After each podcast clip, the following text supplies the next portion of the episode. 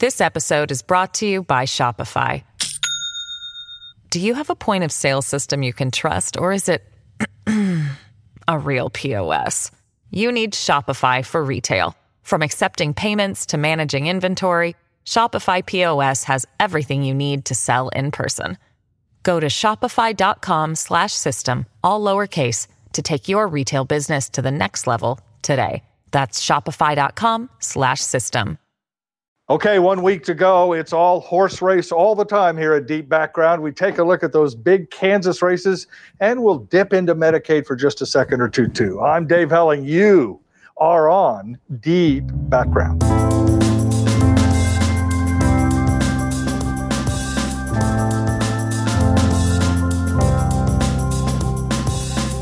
Well, greetings. You're on Deep Background for July 28th, 29th, 2020. Dave Helling with the Stars editorial board.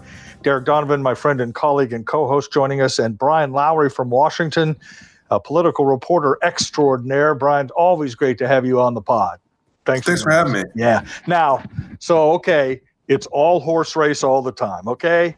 All this policy and all that, not out the window. We're all about the horse race in this edition of the podcast because people are voting now. And of course, election day is next Tuesday. So, Brian, let's go in reverse order and talk about some of the races you've worked on and just give us your own views of where the race stands in each of these campaigns and what we need to be looking for. Let's start in Kansas 2, where you have a three way race for the Republican nomination, including an incumbent who is under some stress, and then two challengers. Walk us through that one.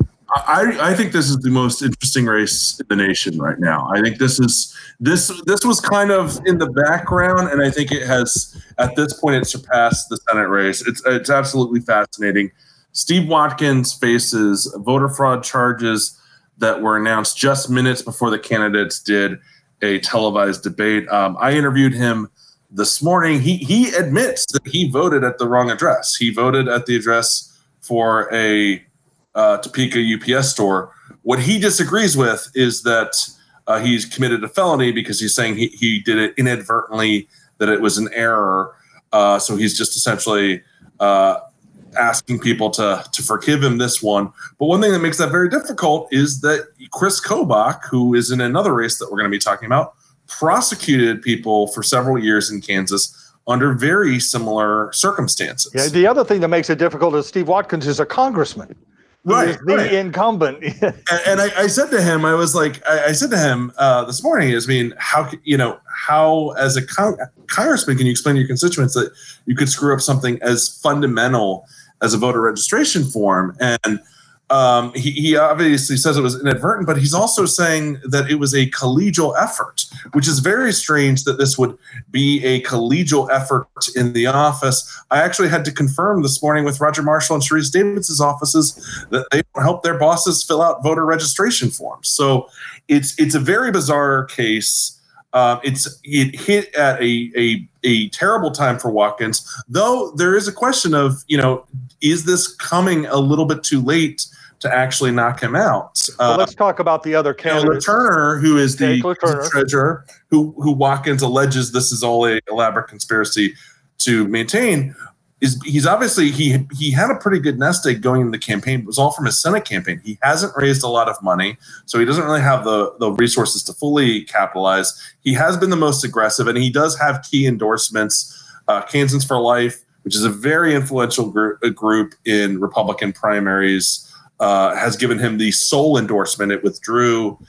He had given a dual endorsement, but withdrew that from uh, from Watkins after the felony charges. And then the other candidate who probably won't win, but is just a very fascinating person, is Dennis Taylor. And we're going to have a story uh, coming out this week that looks in depth at all of Watkins' challengers, but you know, Dennis Taylor served in multiple Republican administrations, was chief of staff to Governor Mike Hayden, was Sam Brownback's first Secretary of Administration, and warned him that if he wanted to cut taxes as much as he wanted to, he was going to have to cut spending. And Brownback didn't listen to him. Yeah, we, we should point this out that Dennis Taylor may also end up on your editorial page in that race because he's a fascinating guy, isn't he? And also uh, spent some time in Eastern Europe, actually after the end of the Cold War was working for USAID, helping set up local government administration in Eastern Bloc countries, essentially teaching teaching uh, these bureaucrats who had worked under communism how to run democratic city council meetings and similar things like that. So, absolutely fascinating life story. And then whoever wins the Republican nomination will face uh, most likely Topeka Mayor Michelle De La Isla, who also absolutely like her life story. She was she was homeless uh, in Puerto Rico as a 17 year old and has this very uh, interesting journey to become the mayor of Kansas's capital city. So I think both because of the how strange these these these uh, this cases involving Watkins and that all of these figures, uh, you know, opposing him, including Jake LaTurner, who's the youngest uh, statewide official in the country. They all come from really interesting backgrounds. Yeah, let me. Can we? We need to. Be very tight, and yeah. and so I, I, I, it's this is one to watch for sure. Before before we move on, Steve Watkins was supposed to lose the primary two years ago and did not. He was supposed to lose the general and did not. So there are consultants who have misjudged him immensely. And for all the scandal, he is the incumbent, and and you know he's in that race. He could certainly eke out a win, and I, I would. Uh, he could definitely eke out a primary win, and because he is, as you say, the incumbent Republican. So it's going to be a situation where we're either looking at an open seat race, which means it's anybody's game again, or the Republican nominee is going to be an incumbent who is grappling with criminal charges yeah. brought by a Republican prosecutor. Yeah, no question. Okay, let's move on to Kansas three. Uh, five person Republican field there trying to take on Sharice Davids in the fall. Uh, three women, two men. Most of the attention, Brian, as you know, is focused on the three women uh, Adrienne Foster, Amanda Adkins, and Sara Hart Weir. Uh, horse race. Where does that one stand?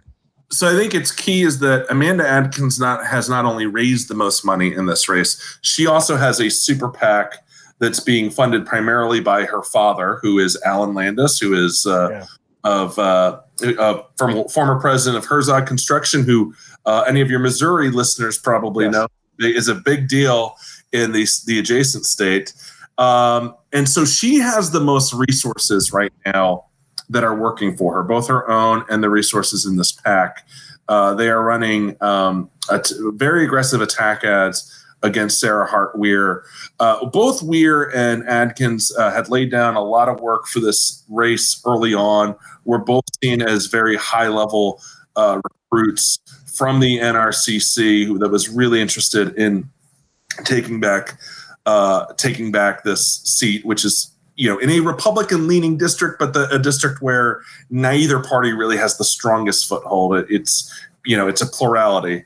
Uh, however, that said, you know, the NRCC told me this week that it's it's not determined yet whether or not it's going to spend in this race in the general election. So it may be because of the national map um, as the uh, Democratic field, you know, t- potential for Democratic pickups expands that the NRCC is maybe a little bit less invested in this race than they were just six months ago. So, is, is there a chance that uh, that Foster and uh, Adkins could sort of take each other, or I mean, uh, Sara Hart Weir and Adkins could could take each other out and and create a lane for Adrienne Foster for for for, Vallejo, for Adrienne Vallejo Foster, yeah, yeah. Or, or Tom Love, perhaps. I mean, and Adrienne Vallejo Foster has certainly been working hard to. Uh, reach out to the grassroots uh, activists. She's got an interesting background. She's the uh, you know, former mayor of, of, of Park. And I think one thing that she's she's noted in recent debates is she's also a woman of color. So if she was the nominee, it would be pretty fascinating to see that both general election uh, nominees in the state of Kansas be women of color. We've talked a lot about Donald Trump. Uh, we'll we'll talk about this here and then take a break. But um, how does Trump play in the third district?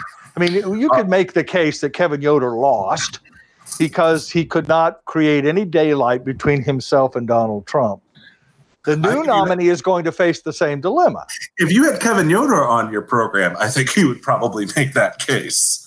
Um, well, I it, think it's legit. You know, it's absolutely I mean, it, true. It's yeah. absolutely true, Dave. And a complicating factor to that too is the front runners in that race right now are ideologically much closer to Donald Trump than Kevin Yoder was. Yeah, it's the irony. This is where the primary system gets you because to win the Republican primary, you really do need to embrace the conservative side, and you need and and that has meant uh, tangibly uh, embracing Trump and all of the candidates, and, and you had them on four star politics for debate. All of them gave Trump very high marks and, you know, were very resistant to criticize anything that he's done.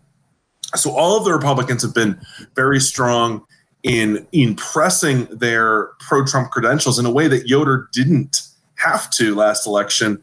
And so then now, you know, those are going to be statements that Davids' campaign and the Democrats could use against them in the general election. When when in and this is not to take anything away from Sharice Davids, who obviously ran a, a, very strong campaign in 2018.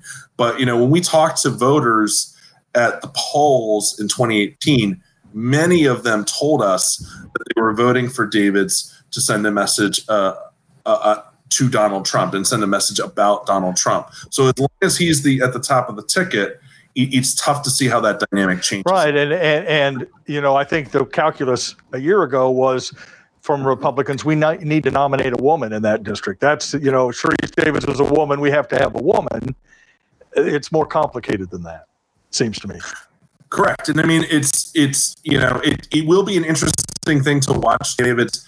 Uh, as an incumbent, they will have votes they can um, attack her on, but she's also going to have pieces of legislation that she can point to that she, uh, e- even if she wasn't the sole yeah. sponsor of them, that she had a hand in that she can uh, that she's been a part of. So it, it's it's a it's a fascinating race. Um, I, I just think it's it's been actually having trouble getting oxygen to some degree between how competitive the Senate race is and how bizarre these adjacent second district races. Yeah. It, it, it's kind of it's having. I think some of these candidates are having a little bit uh, a trouble penetrating in such a crowded media environment. All right. Well, we'll talk about that on the other side. Let's take a break. When we come back, the Kansas Republican primary to replace Pat Roberts. You're on Deep Background. This episode is brought to you by Shopify. Do you have a point of sale system you can trust, or is it a real POS? You need Shopify for retail. From accepting payments to managing inventory, Shopify POS has everything you need to sell in person. Go to shopify.com/system all lowercase to take your retail business to the next level today. That's shopify.com/system. Hey there, this is Derek Donovan of the Kansas City Star editorial board, and we hope you're enjoying the podcast. If you like what you hear, help us support this podcast and the journalism that reporters at the Star do every day by subscribing. There's an easy way for you to do it. Head to kansascity.com slash background. You'll even get a special discount just for being a deep background listener. By subscribing at that URL, you will get three months of unlimited digital access to the Star for $1.99 total. That's right, you get access to kansascity.com, the e edition of the newspaper, our mobile apps, and more for three whole months, and it only costs you $1.99. That's a pretty sweet deal. Plus, you will be supporting journalism that makes a difference in Kansas City. So go grab your computer or mobile device and head to kansascity.com/background. And hey, thanks for listening. Okay, we're back on Deep Background. Dave Helling with the Stars editorial board. Derek Donovan also on that board, also a co-host of Deep Background, and our good friend and expert uh, Brian Lowry joining us from Washington. Okay, we've gone over Kansas two, Kansas three. Not really anything on the Missouri side other than Medicaid expansion, which I think is going to pass. We'll come back to that uh, in a deep background podcast after the election, but we do have to focus on the Senate primary. On the Republican side in Kansas, uh, Brian, 11 candidates, uh, all of them uh, uh, climbing over the other to be the most conservative in the race, with the exception probably of Brian Matlock. We can talk about him in a minute. But but what what's the dynamic there? Is it is it? I mean, the, the conventional wisdom is, of course, Chris Kobach and Roger Marshall, the favorites, with Bob Hamilton a spoiler, David Lindstrom a spoiler. Is that is that wisdom right? Uh, yeah, I, you know, not to be boring and just uh, accepting the conventional wisdom, but I, I think that's really how, how you have to think about the race right now, which is it is essentially a race between Chris Kobach and Roger Marshall, but Dave Lindstrom and Bob Hamilton are relevant because Roger Marshall needs every possible vote he can get, which is why I mean, it actually struck some some people a little bit odd that Marshall was running attack ads against Hamilton, uh, you know, during this race. Right. But that was actually because I think he was trying to. You had this. You had this candidate who was trying to run an insurgent campaign to be the Kobach alternative, and and I think Marshall was trying to to go after him fairly early. Hamilton's completely self funded. He's put in three and a half million dollars of his own money as personal loans to date. Uh, to date, you know, and but you know, as the for the first two weeks of July, when you had a pre-primary filing, he only raised about a little more than a thousand dollars during that period. So it, this is his own money that he is spending on all of these ads that you are seeing uh, is incessantly in the Kansas City area market. So if it pays off, I mean, the guy bet on himself big, but most likely he'll likely finish in, a, in third behind Kobach and uh, Marshall. Who it's just very tough to say for me right now who has the edge. I don't think that if Marshall and the Republican establishments felt that they had gotten it um, all the way over the top, you'd be seeing this flurry of activity. You're seeing uh, endorsements, that type of thing. Endorsement from Pat Rob- Pat Roberts was adamant that he was going to stay neutral, but I think he was looking at the fact that either that Chris Kobach might be the next nominee. I think Roberts hasn't hid that he's not the biggest Kobach fan, and uh, and the, the guy decided he wanted to pick his successor, and he rolled that out. Um, and you know the Senate Leadership Fund, which, which is the PAC very closely associated with Mitch McConnell, put in a million point two into the race real late. But part of the reason they're doing that is because there's also these forces that are coming in to help Chris Kobach.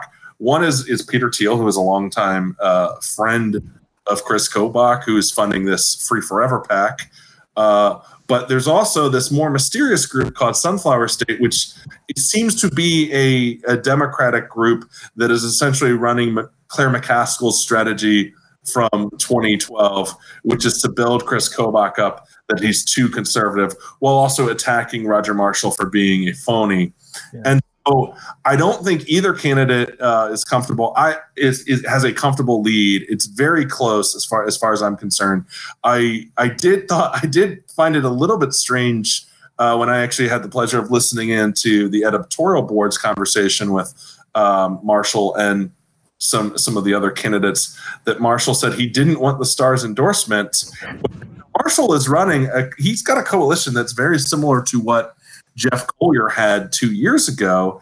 And one thing that the Colyer people complained about two years ago was that the Star didn't endorse them and had endorsed Jim Barnett. So uh, it's to me, it's like you know, Mar- Mar- Marshall kind of could needs everybody he can. Well, do you do you think when Roger Marshall Brian looks back, regardless of what happens next Tuesday, he will think he might have done some things differently? I mean, Kobach is going to be Kobach, and you know, after he lost the governor's race, everybody said, "Oh, well, he's learned his lesson. He's going to raise money and be organized." He's done none, none of those things really.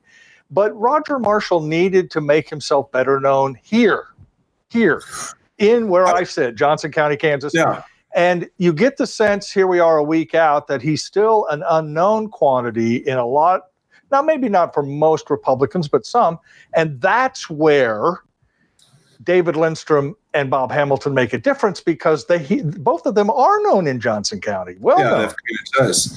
I think this is a case of where there's probably things Marshall should have done, but this is also, if I can actually expand it out, I think people who are really who, if Kobach – prevails are, are going to really be kicking themselves are actually the national Republicans who spent more than a year on the kicking him to get Mike Pompeo into the race.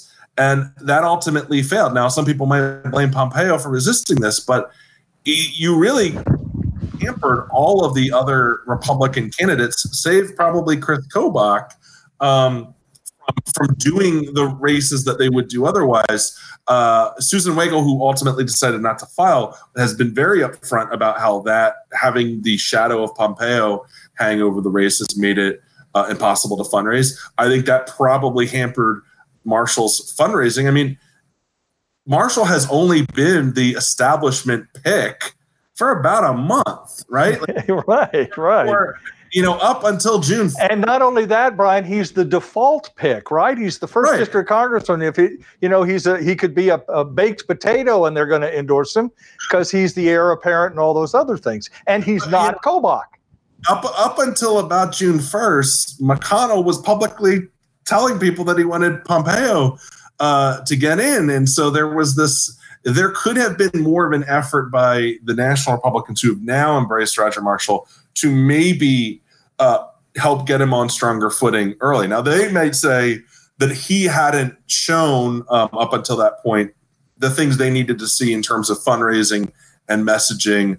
Uh, the, the like the they, he hadn't shown whatever he needed to to get them to do that. But it's you, you do have to to wonder uh, how much the you know as, as much as there's been accusations of folks trying to meddle from the party apparatus to help Marshall uh, the past couple weeks how much how much he was damaged by all of the meddling to to get Pompeo in. Right, uh, and that and let me it's because I think you know the broader question, and Derek, you know, we talked about this at length in the editorial board when we discussed this race today no one ever seemed interested in the Republican field, uh, Brian, of of carving out the moderate lane.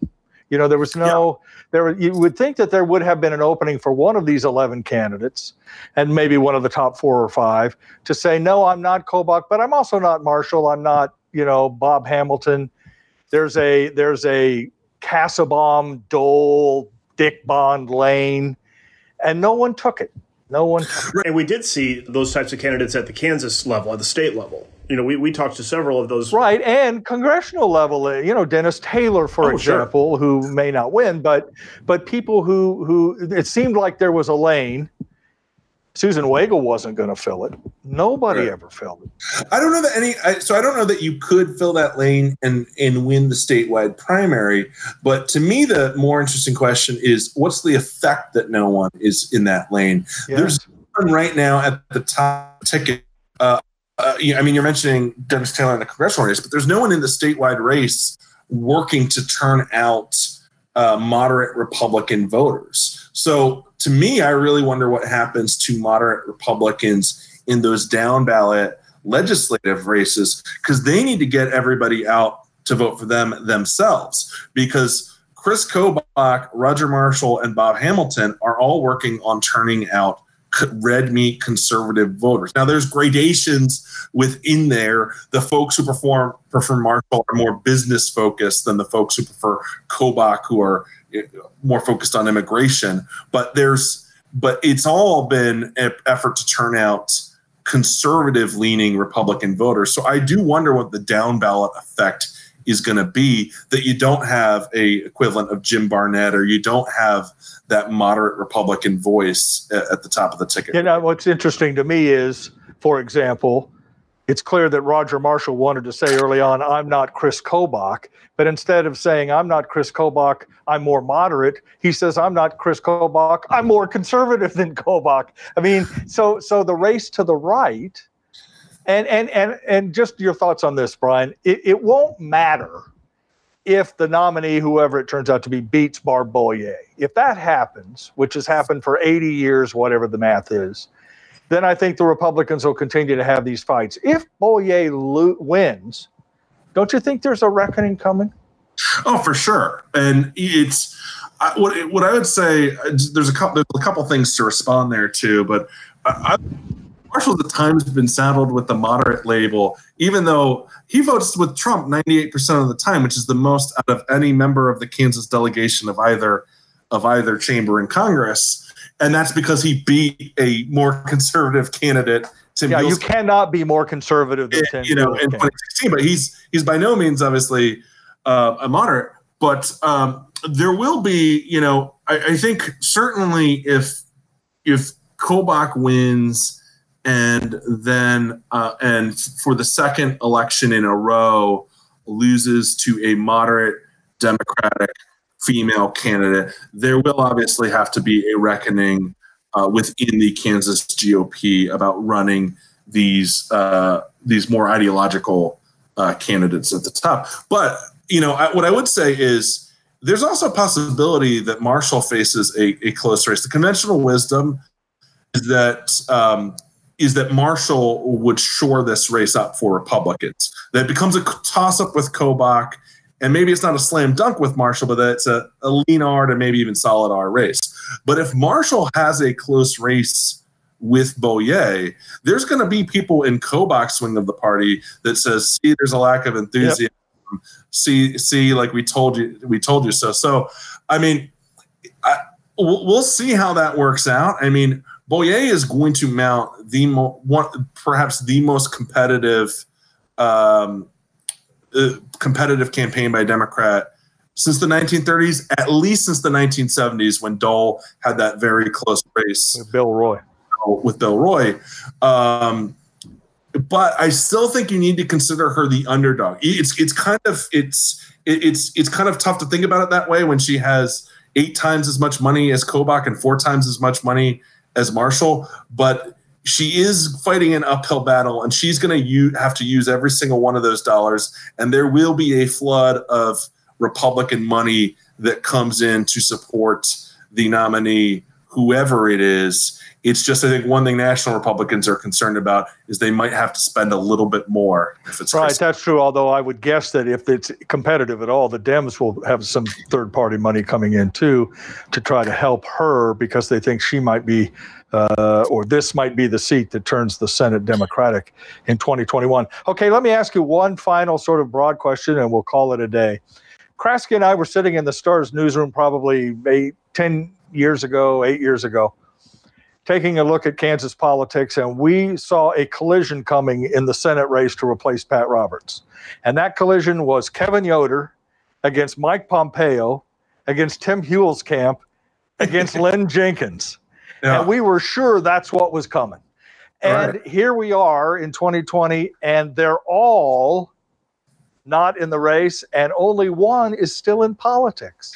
And see, that's, that's amazing the, to me. That, that's the timeline. If if Hillary Clinton had won, right, Mike Pompeo would still be the congressman from Wichita. He wouldn't have had these opportunities to to serve as first CIA director and Secretary of State.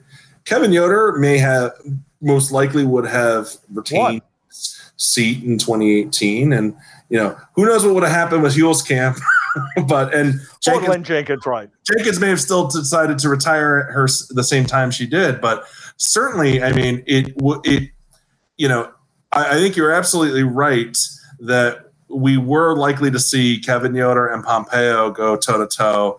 Maybe one of those uh, uh other uh, uh, members in a race but that all hinged on it. you know that's a different timeline we don't we don't live in that time right and i guess that's my point really is yeah. that, that, that what we think is absolutely certain in politics yeah. has a half-life of about 24 hours right i mean when we go through all of this horse race stuff yeah uh, well, the just, people have a weird way of making a decision it, it shows you how the the impact of trump's election on a red state's politics in that it allows for someone like Mike Pompeo to leapfrog into a higher position maybe much sooner uh, than he could have. It led to the elevation of Chris Kobach with a to build a national profile to him in some significant ways, and probably helped him. You know, certainly Trump's tweets helped him win the primary for governor two years ago. So it really is that. But that, hurt him in the general, presumably